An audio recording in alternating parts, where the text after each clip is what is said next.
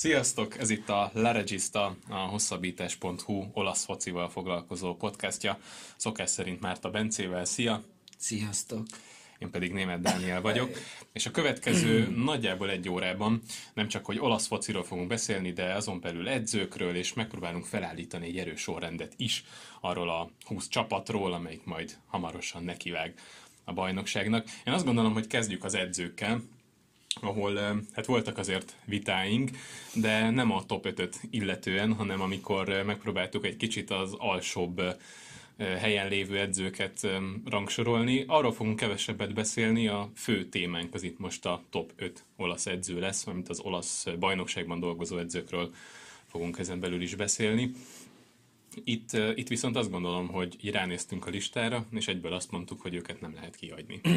Hát igen, az első öttel kapcsolatosan nem sok vita volt, bár az első ötön belüli sorrend az már egy sokkal, sokkal nehezebb kérdés, de akkor nevesítsük, hogy tudják maguk előtt a hallgatók is vizualizálni az első ötöt. Hát egyelőre próbálom akkor á bé cé sorrendben mondani, hogy a sorrendünk még biztos ne derüljön ki. Biztosan megpróbálom. Ancelotti, Conte, Gasperini, Inzaghi és Sarri lett a mi top ötös listánk. A sorrenden most fogunk igen, maximum vitatkozni. Az á bé cé sorrend az itt most segített egy picit, mert hogy nekem is van egy listám, Bencének is van egy listája, és ezek nem egyeznek feltétlenül, úgyhogy ezért is érdekes. Rögtön a, hát kezdjük akkor a lista aljáról. Talán úgy a legérdekesebb, nálam Simone Inzaghi ebből az ötösből. Az, hogy mekkora ígéret van benne, az, az még valóban nem helyezheti ezek fölé, az edzők fölé, akik már azért nagyon komoly dolgokat vittek véghez, legtöbbjük legalábbis, de... De az, hogy bekerült az első ötbe a szériába, az olasz bajnokságba, ahol általában azért a világ legjobb edzői dolgoznak, az már eleve egy nagy dicséret egy olyan figurától, aki annak azt hiszem ez a harmadik szezonja? Vagy negyedik, negyedik inkább. Hát úgy negyedik, hogy ugye az utolsó pár fordulóban vette át a Lációt. Nem, szerintem volt, volt két teljes szezonja, két nagyon jó szezonja, ugye, amikor majdnem bevitte őket bé el-ben. Igen. Meg volt a tavalyi, ami kevésbé sikerült jól, de azért nyertek, nyertek mondjuk egy olasz kupát, tehát ez a három év ez teljesen megvolt, és előtte aha, volt még egy, volt egy ez, ez már a negyedik teljes, igen. igen. És azra emlékszel egyébként, hogy ez hogy volt, ugye beugrott egy pár meccsre, akkor gatyába is rázta a Lációt, bizony, aminek ugye megvoltak a, a maga problémái, és aztán nyáron hozni akarták Marcelo Bielsát. Marcelo Bielsát. Hát amúgy egyébként nagyon megnézném őt Olaszországban, meg ugye én nagyon, nagyon kedvelem a fickót, úgyhogy a Leeds United meccseire is el fogok fanyalodni lassan. Abszolút. De tényleg, hát most annyira nem el, hogy... kedvelhetsz senkit se, hogy Leeds United meccseket nézzél miatta. Hát a Championship inkább az, ami kilóg ilyen szempontból, de miatta szerintem abszolút megéri. Na mindegy, nem akarunk nagyon nagy zárójelet nyitni, a lényeg, hogy Bielsa miatt én hajlandó lettem volna akár még olasz, vagy hát angol másodosztályt nézni, és nagyon szívesen megnézném őt egyszer akár Olaszországban is. Hát a Lációnál majdnem összejött, de talán egy ilyen négy nap után azt mondta, hogy akkor igen, ő nem kér ebből a projektből, és így, így jött vissza Inzaghi, és azt hiszem ennél jobb nem is történhetett volna a Lációval, és Simone Inzaghival. Igen, abszolút adom. Annyit vele kapcsolatban, hogy, hogy furcsa módon Olaszországban a sajtója nem olyan nagyon jó. Tehát, hogy nem jegyzik annyira magasan, mint amennyire szerintem az eredményei alapján. És főleg az, hogy, hogy hát elnézve, hogy milyen kerettel és milyen körülmények között kell dolgozni, hát úgy építkezni, hogy fogalmad nincs, hogy először is ugye löncshúsból kell valahogy Stroganov bélszint csinálni, egyrészt, másrészt pedig fogalmad nincs, hogy ez a játékos adott esetben jövőre is rendelkezésre áll-e, érdemes-e ráépíteni, stb. stb. És ami szerintem a leges legnagyobb dicsérete az az, hogy a, a középpályáját és a védelmét herélték ki minden egyes évben az utóbbi évben, és valahogy mindig összerakta a következő évre. Hát a védelmet az kevésbé, mert rengeteg gólt kapnak. Hát sokat kapnak. ötven fölött, viszont ezt a rugott gólokkal eddig legalábbis többségében sikerrel kompenzálták. Na jó, de például Acerbiről te gondoltad volna, hogy egy Lazio szintű csapatnál nem csak, hogy, hogy jó teljesítményt fog nyújtani, hanem az egyik legnagyobb erőssége lesz a csapatnak? Bocs. Hát jó, de azért is tud a legnagyobb erőssége lenni, mert körülötte viszont nagyon igen. gyenge emberek vannak, viszont igen. vezérként nagyon sokat fejlődött. Igen. És a, ez a százszólós időszakában azért szerintem elég egyértelmű volt, hogy, hogy ő azért, ha más nem, tehát akkor vezér szerepben egy tökéletes jelölt, és, és ilyen szempontból nagyon húzott vele a Lazio, igen. Most ugye ment a Vari a Radúval a nyáron, hogy kirakták a keretből, ott botrányoztak vele, de hogy visszatér, tehát játszani fog újra, és újra csak nem bal hátvédet, ami egyébként a, az eredeti posztja. Na mindegy, szóval Inzaghi-t szerintem kibeszéltük. A listán Don, a következő az a negyedik helyezett Maurizio Sarri, akit szerintem pontosan elhelyezni ezen a listán majd ezután, az év után fogunk tudni. Igen, érteni vélem, hogy mire gondolsz. Igen, tehát most, most ez az a feladat, mert a, a, az nyilvánvaló, hogy, hogy az Empolival gyönyörű munkát végzett, az a maximum, a csúcsra járatta őket. Mm. Könnyű lenne azt mondani, hogy a Nápolinál is, de ott azért nekem van hiányérzetem, tehát ott egy fontos edzői kvalitás azért hiányokat mutatott, gondolok itt a keret rotálására. Igen, de ez, és... ez szerintem visszatérő kérdés, hogy kivel rotáltad volna úgy igazából, mert oké, okay, Diávárát nem játszatta annyiszor, de nagyjából Diávár volt az egyetlen, aki szóba jöhetett volna, és ő is többnyire Jorginho helyén, Jorginho pedig tudjuk, hogy milyen szerepet tölt be Sarri rendszerében, azt nem lehet egyszerűen így pótolni. És a támadósorban keressük, akkor ugye Milik lett volna az alternatíva, aki általában sérült volt, és nagyjából elfogytak a lehetőségek. Tehát a, pont Ancelotti kapott több lehetőséget a rotálásra, akár mondjuk Verdi leigazolásával, aki ezt meg is tette, és próbált egy picit jobban variálni a játékot, talán már egy picit túlzásba is vitte olykor, hogy mondjuk mennyire rotáltak egy fontos mérkőzés előtt a, a kezdőcsapatát. Egyetértek abban, hogy Sarrinak nem erőssége az, hogy a sémákon kívül gondolkozzon, tehát van neki egy határozott elképzelése, kezdve azzal, hogy kik a kezdők, kiket fog becserélni, és mindig ugyanazt a három cserét húzza meg, nagyjából ugyanabban a, ugyanabban a részében a mérkőzésnek. Tehát ilyen értelemben tényleg nem egy rugalmas edző, csak mondjuk a Nápoly időszakára pont az volt a jellemző, hogy nagyon nagy volt a különbség a cserék és a kezdők között. Mm, igen. Azért ott se rotált nagyon, ahol lehetett volna, és abból a szempontból érthető volt, hogy, hogy hát ez nyilván ilyen saját farkába harapó kígyó, hogy amikor bedobott valakit, ami évez, az nem tudott jól teljesíteni, nyilván azért, mert se a bizalmat nem érezte, se játékban nem volt. Most az edzésen nagyon nehéz modellezni sok olyan dolgot, ami, amit már csípőből hozni kell egy meccsen. De azért mondom, hogy, hogy az idei év azért más lesz.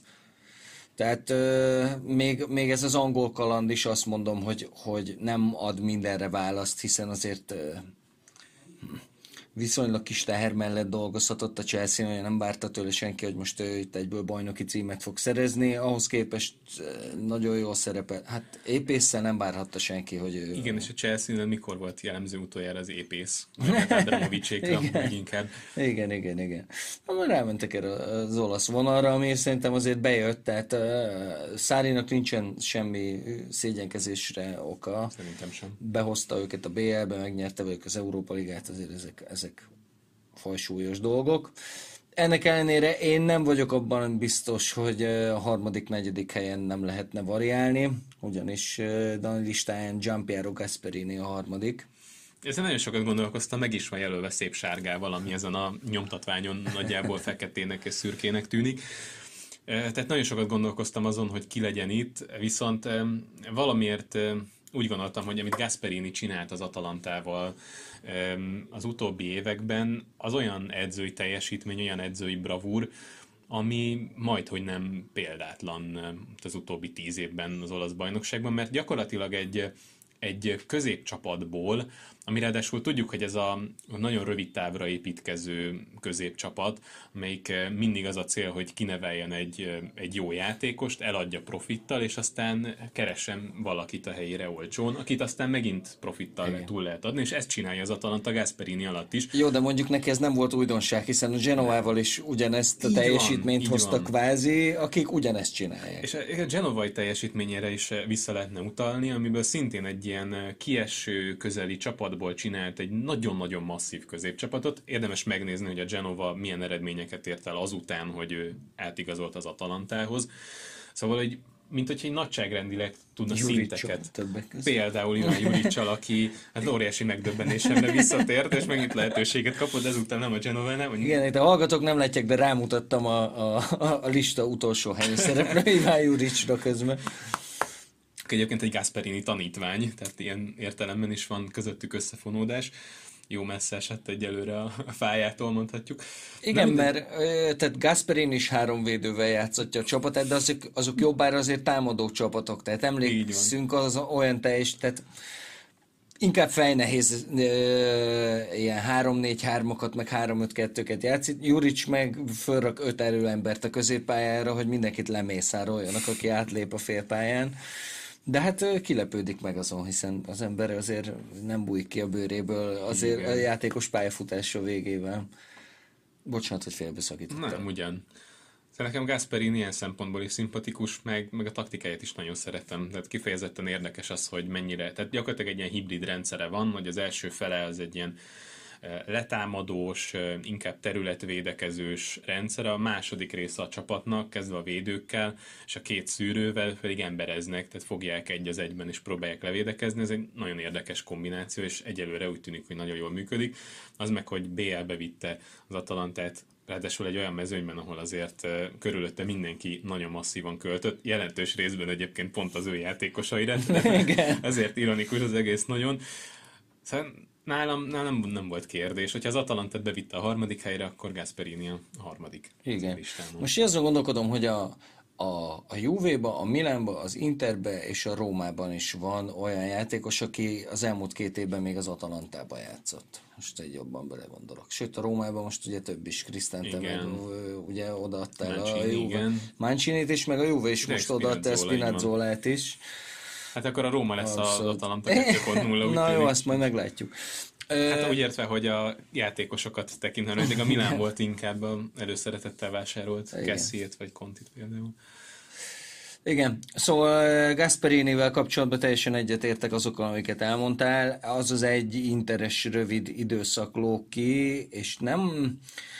Van rá mentsége bőven, sok mindenre van mentsége, nem is kapott lehetőséget, öt meccs után rúgták ki, abban négyet elvesztett, azt hiszem a friss... Meg volt egy döntetlen talán, igen. Igen, itt a friss bé el győztese, azzal a csapattal már nem lehetett nyerni. Nem, Benitez, Benitez vette át a friss bé el győztes Intert, és aztán... Ja, igen, Benitez után, jó, mondjuk itt a sok, azóta az igen. konkrét sikertörténet. Az, az, értem, hogy mire gondolsz, az interes időszak azért érdekes, mert hogyha a mögötte érkező edzők nagyságrendekkel jobb eredményt értek volna el, mint Gasperini, akkor azt mondom, hogy persze tök jogos volt a váltás, de így, hogy ugyanúgy ilyen középszerben maradt az Inter, nem, nem gondolom, hogy Gasperini volt a probléma, és hozzáteszem, hogy az Atalantánál hogy kezdett Gasperini, négy vereséggel. Igen, többé de... már történelem. Igen, de ö, nem, is, nem is ezt akartam mondani, hanem azt, hogy, hogy ö, volt ott a távozása után egy nyilatkozata, ö, amit, amit megmagyarázhatatlanak tartottam, és akkor nekem egy kicsit megtört valami Gasperiniben, ugye azt mondta, hogy, hogy ja, mert hogy megérkezett az Interhez, és azonnal átrendezte a csapatát három védős játékra, amire teljesen alkalmatlan volt a csapat. Nem csak a védőit tekintve, hanem a középpályáját tekintve is nem volt rá alkalmas. Gasperini viszont fölrakta ezt a három védőt, nyilván minden szembejövő lepofozta őket. Lehet, hogy, hogy ki tudott volna préselni belőlük egy harmadik helyet, vagy bármi ilyesmit. De amikor kirúgták, akkor azt mondta, hogy mit volt mindenki meglepve, hogy ő három védővel játszik? Hát ő mindig három védővel játszik. Na most szerintem egy top edzőjét nem mondhat. Ilyen nincsen, hogy én mindig három védővel játszom. Nincs azért ilyen. Megnézném, hogy mondjuk valaki Antonio Contét leigazolja, és aztán rácsodálkozik, hogy három védőt felpakolt. Na jó, de ez is új dolog. Tehát a Juvénál négy kettő négyel kezdett, mert azt mondta, hogy itt az lesz majd a királyság, mert azzal fogunk játszani. És a, a Juvés első fél évében, ugye veretlen bajnoki címről beszélünk, az első fél évében vagy ötféle verziót kipróbált, és való valójában a három védő az csak onnan jött neki, se onnan máshonnan, hogy volt három rohadt jobb első védő és három rohadt jobb első középpályása, akiket nem tudott máshogy egyszerre fölrökni a pályára. Ennyire egyszerű volt. Igen, azóta viszont nem sokat variált ezen. Ezen nem, hát bejött most mindig. Igen, variált. Egyszer bejött, hát ezt mondom, Gasperini is valahogy így kezdhette, lehet, hogy variált egy csomót a játékrendszerekkel, aztán neki így bekattant ez a három négy három, mert uh-huh. nagyjából ezt játszott. Egyébként azóta variált rajta, tehát most már három négy egy kettő is van. A mindenségét. Így van. Ez, ez nagyon, ez nagyon lesokkolta, lesokkolja az ellenfeleket vele. A lista második helyén Carlo Ancelottit nem kell megmagyarázni, talán inkább azt, hogy miért második. Azért, mert valami nekem a reálos időszaka után egy picit, mint hogyha megtört volna Ancelottival kapcsolatban. Nem érzem azt, hogy ő tartotta volna a lépést a, a top edzőkkel. Amit elért korábban, az, az abszolút a csúcs, tényleg nem kell magyarázni, három bé el győzelem, azt hiszem, hogy mind, igen, Spanyolországot leszámítom, minden top bajnokságban van bajnoki címe, tehát tényleg elképesztő ez a vitrin, amivel ő rendelkezik. Csak hát hát a Bayernes időszakát azt nem érzem túl erősnek, hozzátéve, hogy itt azért a Bayern struktúrájával is rengeteg probléma van, illetve hát az öltözőben lévő túlzottan erős hangú és nagy befolyással rendelkező játékosaival került összetűzésbe, és az nyilván hozzájárult az ő bukásához. Viszont itt az első nápolyi időszaka, vagy első nápolyi éve sem feltétlen győzött meg arról, hogy ő tartja azt a lépést, amit, amit a top edzők jelentenek. Tehát kicsit jó játsszuk azt a négy négy kettőt, amit más felállásban, vagy más rendszerezésben, de azért nagyjából mindig is játszottam, annak ellenére, hogy ez nem feltétlen passzol a kerethez, és amit mondjuk akár Gasperini kapcsán kritikaként az imént megfogalmaztál, hogy ő már pedig azt fogja játszatni, mert hogy három védővel született kb. Tehát, hogy a három védős rendszert fog játszani. Kicsit Ancelottinál is ezt éreztem, hogy már csak dacból is az ő elképzelései szerint alakította azt a keretet, ami nem feltétlen arra volt kialakítva. Most aztán, hogy ez egy hosszabb távú projekt Ancelottival kapcsolatban is megtehette azt, hogy legyen egy ilyen kvázi átmeneti év, amikor ő meg, leteszi az alapjait a rendszerének, és aztán majd kap ahhoz játékosokat, ami azért egyelőre egyelőre folyamozunk úgy, hogy nagyon kezdetleges állapotában van, vagy hogy ez tényleg csak egy dacból csinálta, mert hogy megtehette, az egy jó kérdés, de egyelőre én nem sorolnám például az eredményei ellenére mondjuk a világ öt legjobb edzője közé, és lehet, hogy igen? Szerintem ketté kell választani egy kicsit a dolgokat azért, hogy akár a második helyét, mert most úgy látom, hogy már a második helyét is meg kell indokolnunk. Nem, abszolút a második helye az bomba biztos. Itt nagy, nagy nálam az ugrás Ancelotti és a mögötte lévő három edző között. Aha. Ö, én dolgoztam a, a a szakmai könyvén, aminek az Én karácsonyfám volt az eredeti címe, és azt hiszem az Én futballom címmel jelent meg magyarul, hogy valami ilyesmi volt.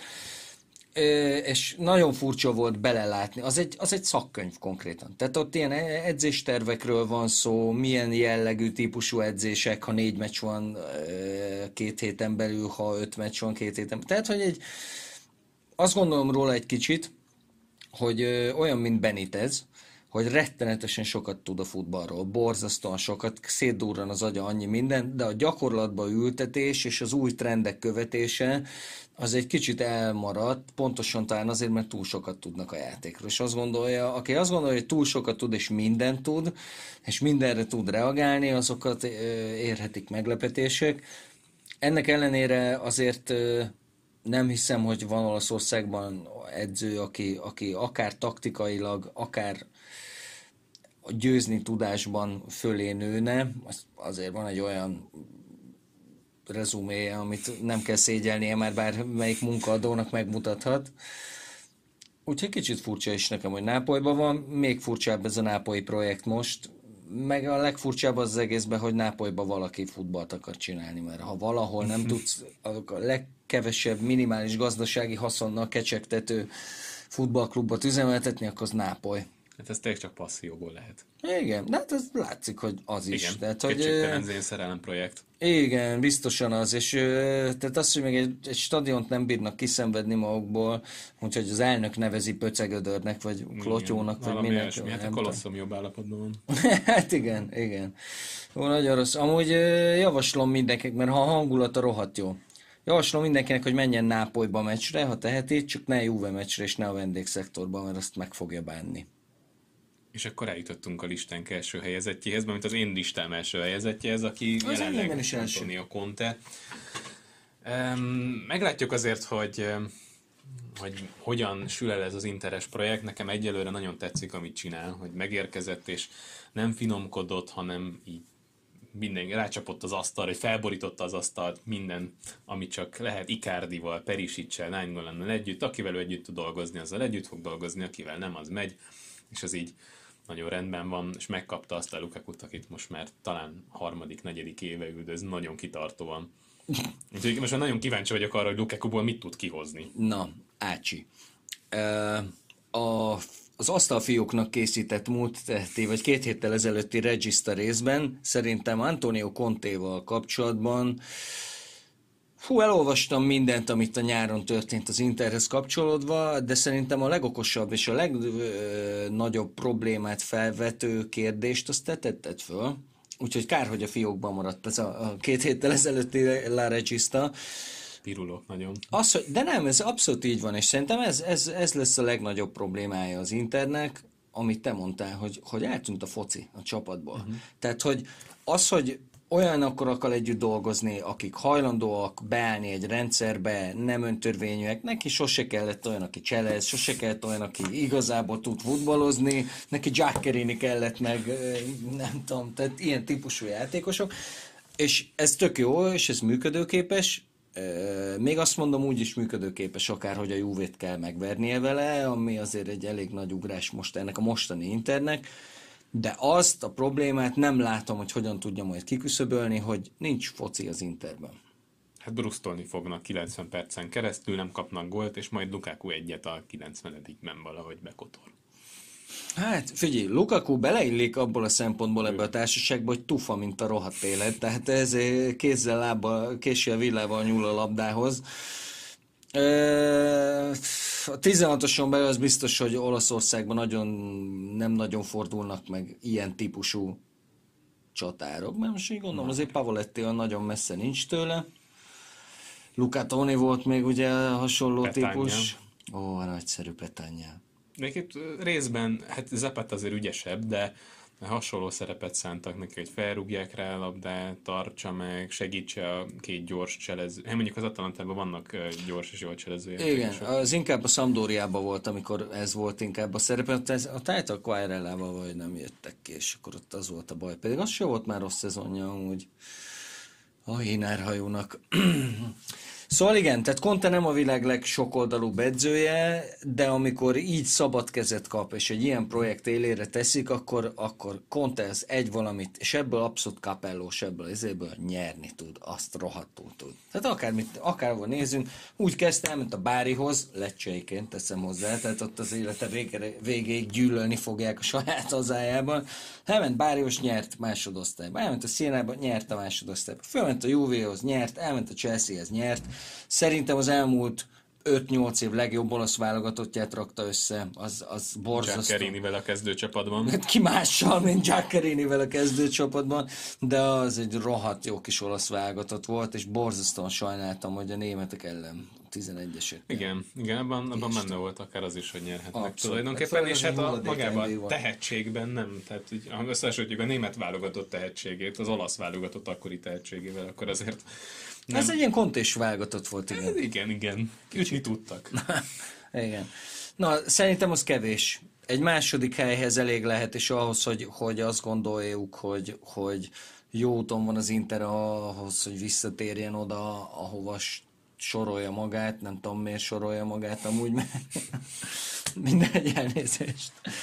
De, de nyerni nem tudom, hogy lehet ezzel most ebben az olasz bajnokságban. Hát most még nem, viszont itt egy, egy kultúraépítést látunk ebben a pillanatban, hogy nincs széthúzás az öltözön belül, mindenki egy irányba megy, igen, mindenki melózni fog, olyan játékosok is érkeztek, akik ennek a szellemiségnek megfelelnek, és aztán majd meglátjuk, szerintem nem a következőben kell odaig kifutni, hogy az Inter legyőzze a, a Juvét, hanem biztosan be kell futni a második helyre, és aztán a, mondjuk a második, harmadik évben pedig elérni odaig, hogy tényleg komoly kihívók legyenek, és aztán utána jöhet a nemzetközi, ami azért Conte esetében Conte, az érdekesebb igen. kérdés, és hogyha Ancelotti és Conte között kellene egy mondjuk dönteni a lista összeállítását illetően, akkor például a bajnokság, így most csak a bajnokságot vettem figyelembe, mm-hmm.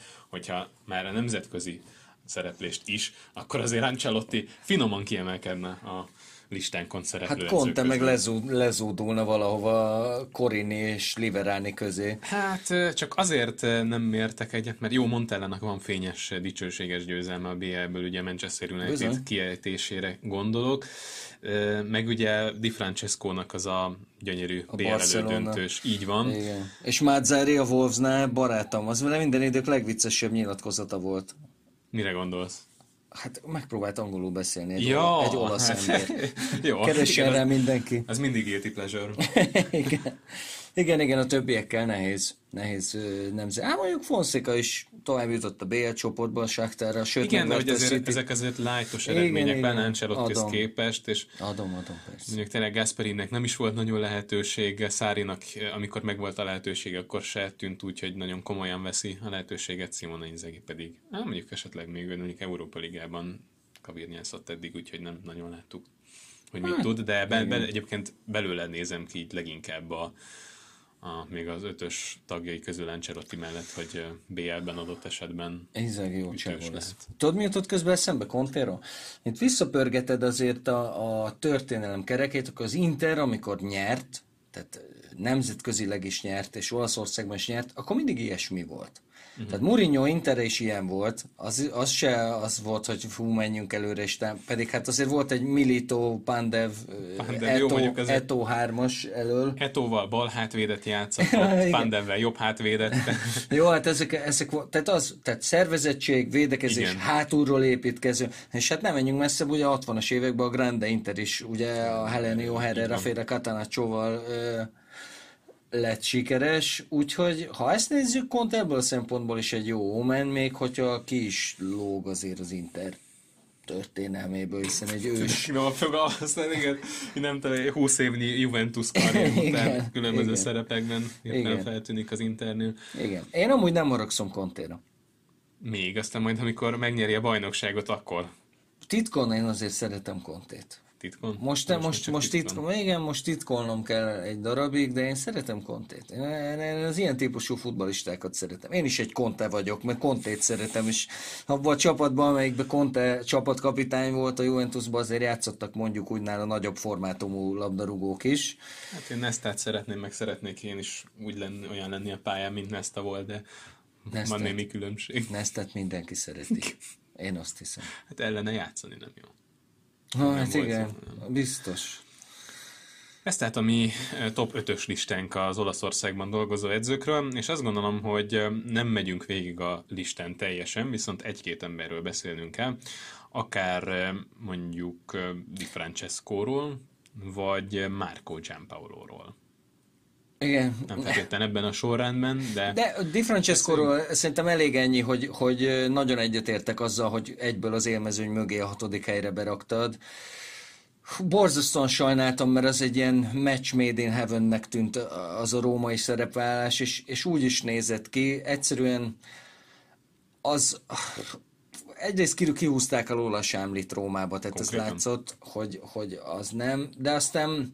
A klubot is meg kell érteni, mert az már egy olyan szintű mélyrepülés volt, hogy már nem lehetett megtartani. Még akkor se, hogyha bőven volt a második évében, bőven-bőven volt rá magyarázat, hogy, hogy miért történik az, ami történik. Na, nem lehetett tovább, én nagyon bízom benne, hogy őt, hogy őt látjuk majd még top csapatnál, mert egy, egy nagyon jó gondolkodású, már a Sassuolónál is egy nagyon jó és látványos focit játszó, egy ilyen előremutató figurának tűnik nekem. Igen, a Sampdoria nagyot fogott vele. Én kicsit csodálkozom is, hogy a Sampdoria csapott le rá, és nem pedig valamelyik másik klub, bár mondjuk ezen a nyáron talán nem is volt annyira sok lehetőség a top klubok között. Igen. Akkor menjünk végig itt a listán, vagy, vagy nem, beszéljünk azokról, akikről érdemes, mondjuk Giampaolóról lehet is adnám neked a szót. Jó. Mire vagy kíváncsi, tudod? Hogy leigazolja Gaston Ramírez-t a Milán. Gaston Ramírez. Gaston Ramírez szerintem nem fogja. Egy érdekes kérdés egyébként. Most így elnézve a nyári felkészülési szezonban nyújtott teljesítményét a Milánnak, teljesen vállalható volt. Hogy egyértelműen látszódnak azok a stílusjegyek, amiket Giampaolo szeretne látni a a Milánnál majd, és itt nem csak arról van szó, hogy felcsapta a négy három egy kettőben, és akkor tessék, annyi a különbség, hogy most Szúszónak középre kell töbni a labdákat, és nem pedig szélre. Abszolút működött, például a letámadás, a Manchester United elleni mérkőzésből láttam nagyobb részt, érdekes módon pont egy mávos wifi-n keresztül, amit nem gondoltam volna, hogy valaha elmondhatok, hogy streamelni tudtam egy futballmérkőzést egy mávos wifi-n keresztül, úgyhogy azért csak eljutnak valahova, és welcome to the twenty-first century. Jó, de tett hozzá, hogy azért, mert másfél órát állt a vonat egy visszakadás miatt. Nem, nem, semmi? Igen, és végig akadásmentesen, amikor le akar dobálni, akkor is csak azért volt, mert hogy inaktív voltam, vagy ilyesmi, de... És amikor belepisilsz a vécébe, akkor még mindig látod a síneket magad alatt? Nem, az... Hát attól függ, hogy melyik vonalon mész. Én általában Győr és Budapest között szoktam ott, mert azért... És ott kultúráltabb a kultúráltabb. De például a Leccsére azért használhatjuk még azt a kifejezést, hogy kiesik, mint szar a vonatból. Persze. Jó. Jó. Ki, ki is fog. Igen, igen. Igen, eddig aggódtál még az adás előtt, hogy majd a papírvizegéshez belekerül. Muszáj volt hozzányúlnom, hogy zizegjen. Na szóval Giampaolónak a stílusjegyei látszottak, letámadott, aminál hatékonyan támadott le. Egyébként beszéltünk még itt adás előtt arról, hogy Samu Castillo-t vissza kéne küldeni a picsába, a Villarrealba. Bence szerint. Én mondom, igen. És látva azt, hogy hogyan teljesített az előszezonban, azt mondom, hogy neki lehet helye. Mondjuk az helyzet, hogy a kapu előtt elég sutának tűnt, viszont a letámadásból meg nagyon hasznosan vette ki a részét, és mondjuk azért ez nem egy elhanyagolható szempont. Hát jó, de te is tudod, hogy más egy edzőmeccsen letámadni, meg más, más egy bajnoki meccsen letámadni. Persze, kíváncsi leszek, hogy ebből, ebből mi sül ki. Egyébként, hogyha az igazolásait nézzük a Milánnak, akkor nagyjából ebbe a koncepcióba próbálnak futballistákat keresni, tehát például meggyőződésem, hogy á há Koreának, a, akit ugye jelen pillanatban ötven millióra tagsál az Atlético Madrid, úgyhogy mondjuk minden harmadik meccsén van gólja és gólpassza. Őt azért akarja elsősorban leigazolni a Milán, mert hogy akár második csatárként, akár trekártisztaként nagyon jól passzolna ebbe a koncepcióba, mert iszonyatosan melós játékos, kicsit ilyen Papu Gomez-szerűen, csak ugye fiatalabb kiadásban. Na, de ott van Paquetá, nem?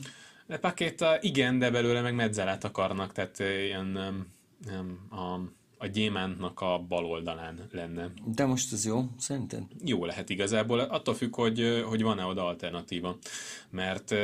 Csalánok? Akár, hát ugye a Csalánoglu jól játszik, akkor én feltolnám egy sorra feljebb Paquetát, tehát így van, akár azért, mert hogy elég jól védekezik.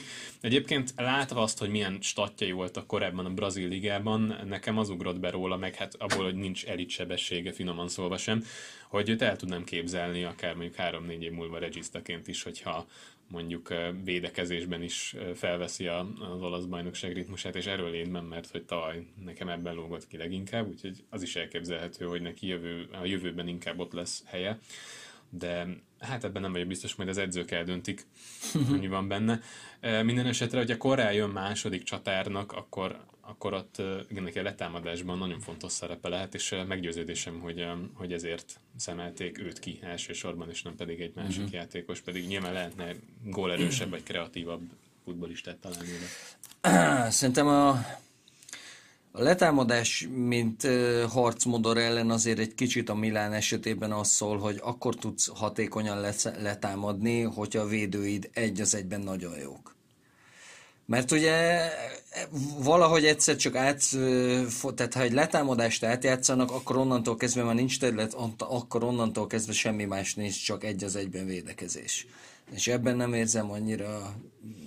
nagyon-nagyon erősnek ezt a Milánt most. A Román nyúli nem olyan rossz. Román nyúli. Jó, de az négy az egyből, mert hogy ugye négy védő. Ja, igen, az, az kétségtelen, hogy, hogy a többiek védekezni sem nagyon tudnak. Muszakiot meg nem olyan nagyon nehéz elnyomni. Na mindegy, ez, ez érdekes kérdés lesz a Milán. Én azt várom egyszer, hogy, hogy valaki a Milán vezetőségében elmondja, hogy mi a terv idén. Tehát mi a cél, mit akarnak elérni. Ezt szeretném hallani.